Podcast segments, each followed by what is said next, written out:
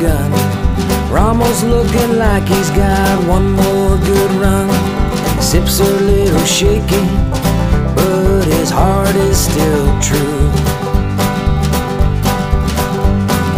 Oh, how that dog loves hunting with me and you.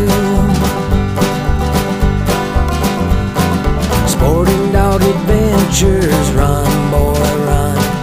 Everything you need is here under the sun. Hey, this is Jeff Fuller of Soggy Acres Retrievers and Sporting Dog Adventures TV. We have had a great run showing our love for dogs with our show, our podcast, our social media, and all that is based on Soggy Acres Retrievers.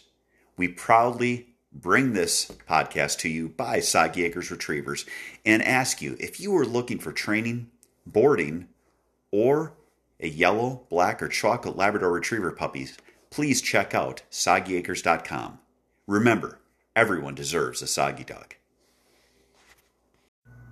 Hey, welcome to the Sporting Dog Adventures podcast. I am your hapless host, Jeff Fuller of Soggy Acres Retrievers, and I wanted to talk about Upland. I don't think we give the uh, Upland people enough love, so I figured we would talk Upland today and go over some different things as far as running a dog in upland and running a dog in waterfowl and the differences between the two.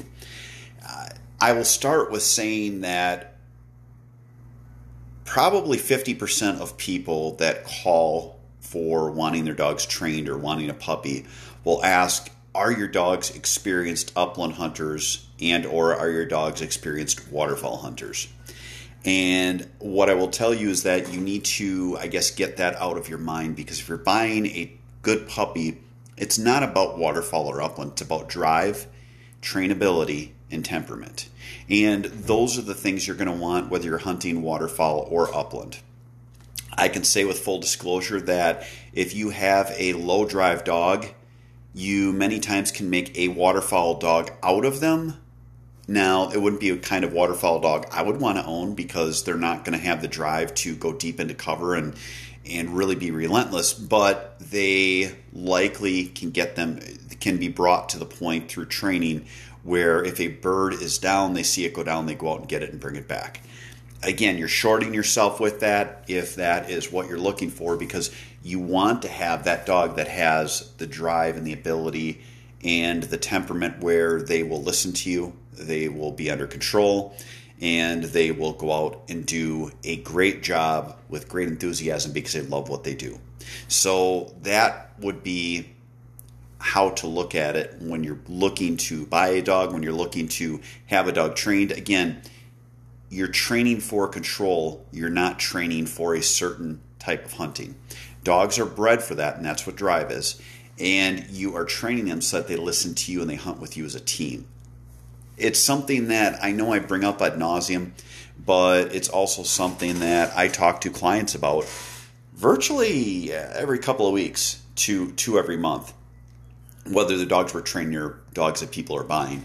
Uh, it's it's a misnomer out there where people think there are good upland dogs and they're good waterfowl dogs. There are just good dogs. And if you have been around a dog that is a well rounded, well bred dog, you would understand what I'm talking about with that. Where it is a dog that, yes, they need experience in a certain type of hunting, and that comes from the owner. But as far as the training and them having the ability, that comes from the breeding as well as then your training that you're putting them out there. When you are looking at a dog that is trained for a waterfowl and upland, and again, you're not training them for it, but they're trained to hunt for you in that atmosphere, you can only put them through so many things during, I guess, quote unquote training. You're teaching them control, and then from there, dogs gain their stripes in the field by having experience and being out there and running around and really learning how fun it is, but also learning that they have to hunt for you. So when we look at handling dogs, there is some big differences in how you handle an upland dog as opposed to how you handle a waterfowl dog during those types of hunts. And it's different, but it's the same because, again, it's all about obedience, control, using your e collar to keep them and reinforce things, keep them in range. But with upland dogs, in a sense, it is easier to get them to be a competent upland dog because you're letting them run and just keeping them so that they're under control and running close enough to you in the field where it's not where unless you're teaching dogs sit to flush which i know the safety aspect of it. People will say it.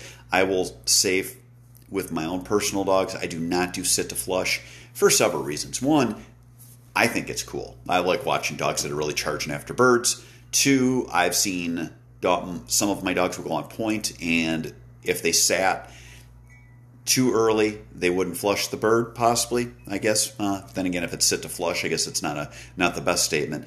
But three, I love just watching that dog that just charges in and hauls butt. Now, I always make sure that the people I'm hunting with, whether it would be clients in the past or uh, friends and family of the current and future for our dogs, because I no longer uh, run the film the TV show or, or guide I do always tell people make sure you have good clearance from the bird to the dog. The birds fly, yes, you get excited, you think they're flying so fast. They actually don't fly that overly fast. You need to make sure that you have horizon where you can see the birds up in the air before you shoot because there are dogs that will leap. There are birds that will flush low. There are a lot of things that can happen where you could have tragedy strikes. You want to make sure that bird is going up before you are pulling the trigger so that everyone is safe. So that would be one thing. And, and, and again, you're teaching your quartering, you're teaching your distance. When I'm working with the dog, on upland, I am making sure that dog is no more than 10 to 15 yards out in front of me. Now, they may be off to the side, one way or the other. If you're hunting with multiple people, it's making sure the dog is no farther than 10 to 15 yards out in front of the person that they're in front of. I will let dogs range further to the sides if I'm hunting big country. So if we're hunting a big CRP field, I'll let the dogs range 30 or 40 yards over uh, just because my thought process is, is is that if a bird does flush, I probably got a 50% chance that it's going to fly by me and I'll get a chance at it. And if they flush wild, if it's a huge field that I wasn't going to push anyway, it's not one that I'm losing from right in front of me.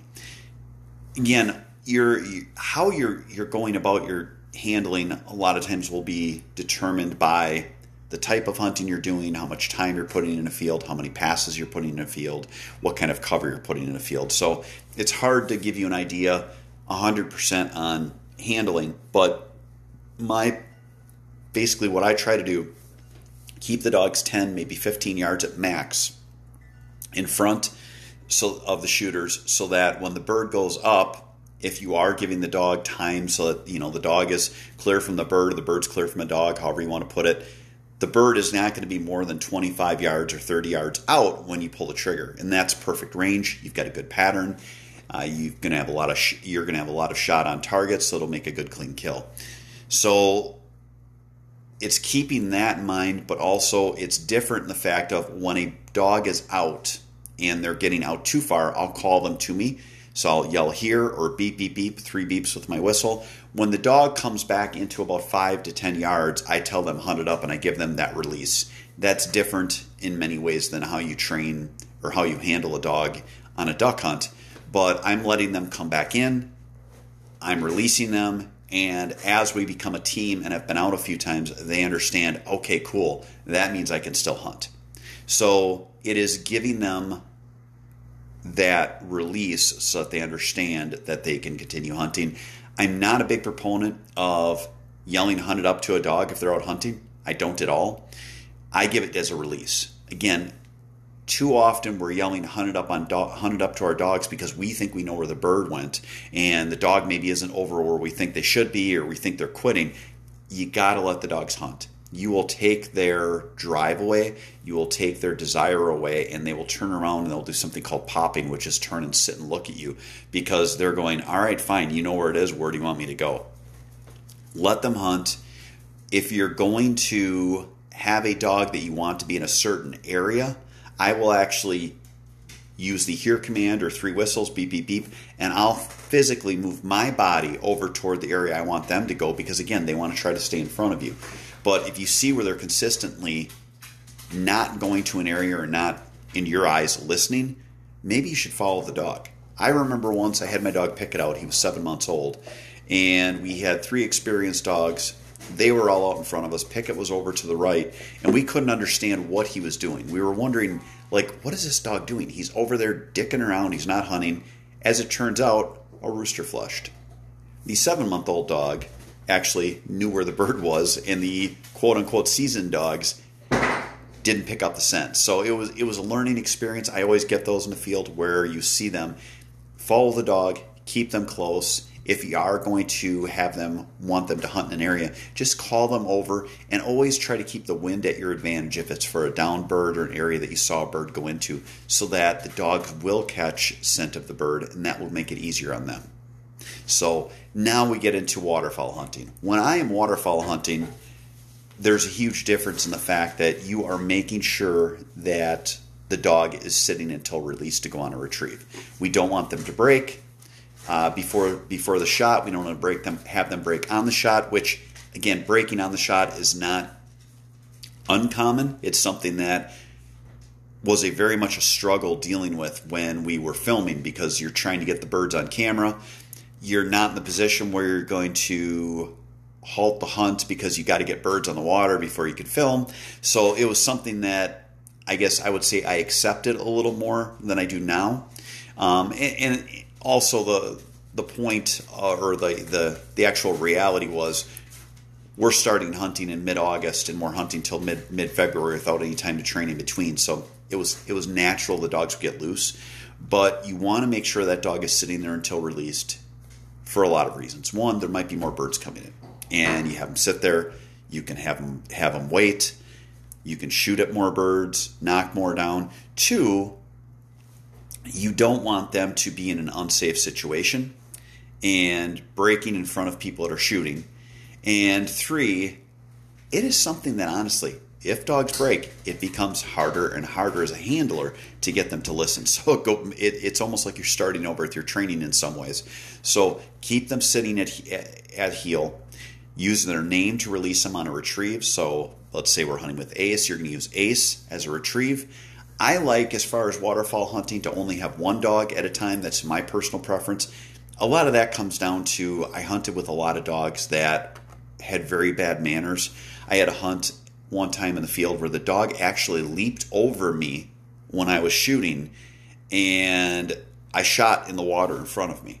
And it was just scary because my dog wasn't that far to the right where if that dog would have leaped over me on a different way, I could have potentially shot my dog. So it's something that I like to have one dog so that we have one handler that can focus on their dog and the other people can focus on just enjoying the hunt and shooting. But again, it comes down to letting the dogs go out and work. And with both, it is also making sure dogs are finishing retrieves. With upland, have your dog through uh, its conditioned retrieves because if a dog has a bird that was winged and the bird is still lively and he drops the bird and the bird runs into the cover. You might have had 40 birds that ran through that cover. They're not going to not to know which one was winged when they get to the point where the birds disperse. And with waterfowl you want them to finish their retrieve because if a dog comes in it drops a bird in the water right by the boat the blind or in front of you. That bird may dive and then we've all had that happen where the bird just never comes back up. And you've now in essence wasted that bird. And you need to count that as part of your bag limit but you've wasted that bird where you aren't going to recover them and not going to and and not going to be able to uh, harvest the bird properly. So keep that in mind when you are looking at your waterfowl and your upland handling scenarios with your dogs. And remember to have fun. That is the one thing that I am really enjoying now where I'm not doing the TV show is I kind of got away from hunting being fun because hunting was a job. Hunting was something where we had to kill birds. We had to get numbers because we have a show. And it is something now where you know what? If we miss or we get birds, I enjoy every minute out there. I actually enjoy the misses more, especially when it's my kids, because instead of having to get after them and tell them, my gosh, guys, you can't miss those, it is very much a more cantankerous tone where I am just picking on them and having fun.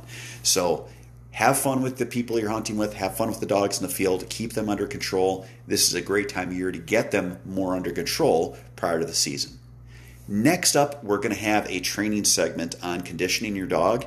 And our last segment will be the hunting segment where we're going to talk about watching the weather this time of year when you're looking at planning your hunts in the future. All that and more coming up after this. Our great fans of the Sporting Dog Adventures podcast, we are growing at an astronomical rate, and I want to thank you all. I do ask one thing from you. Please give us a five star rating on iTunes. Please give us a thumbs up, follow us, subscribe to us on whatever other platforms you're on. And the most important thing I can ask share our podcast with your friends so that we can grow our love for the dogs and dogs in the field and make it so that people are more involved in our sport. Again, thank you so much for being listeners. Take care. Hey, this is Jeff Fuller from Sporting Dog Adventures Podcast. I want you to know that we buy all of our trucks at Boucher Automotive. We go to Janesville, they've got a great selection, great staff. If you're looking for a new truck or car, check out our friends at Boucher Automotive in Janesville. Welcome back to the show. Let's talk about something that is probably more important to the hunter and the animal they are taking out to hunt with than what most people would even give credit for, and that is conditioning. We all need more conditioning. As I get older, I do not have the stamina I used to. I'm trying to lose weight, so I have less less fat to carry around, but our dogs are the same. Even when a dog is in its prime, you want to make sure that their conditioning is at tip top shape. That is going to help you avoid injuries. It's going to help you avoid soreness. It's going to help you avoid downtime when you're not able to hunt. And I'm talking the dog and the person. Take your dog out for walks a couple of times a week. Take them out, get them three miles or so, get yourself three miles or so, and that is going to help their joints. It's going to help their muscles. It's going to help them really have more fun in the field. Get weight down on your dog, get weight down on yourself.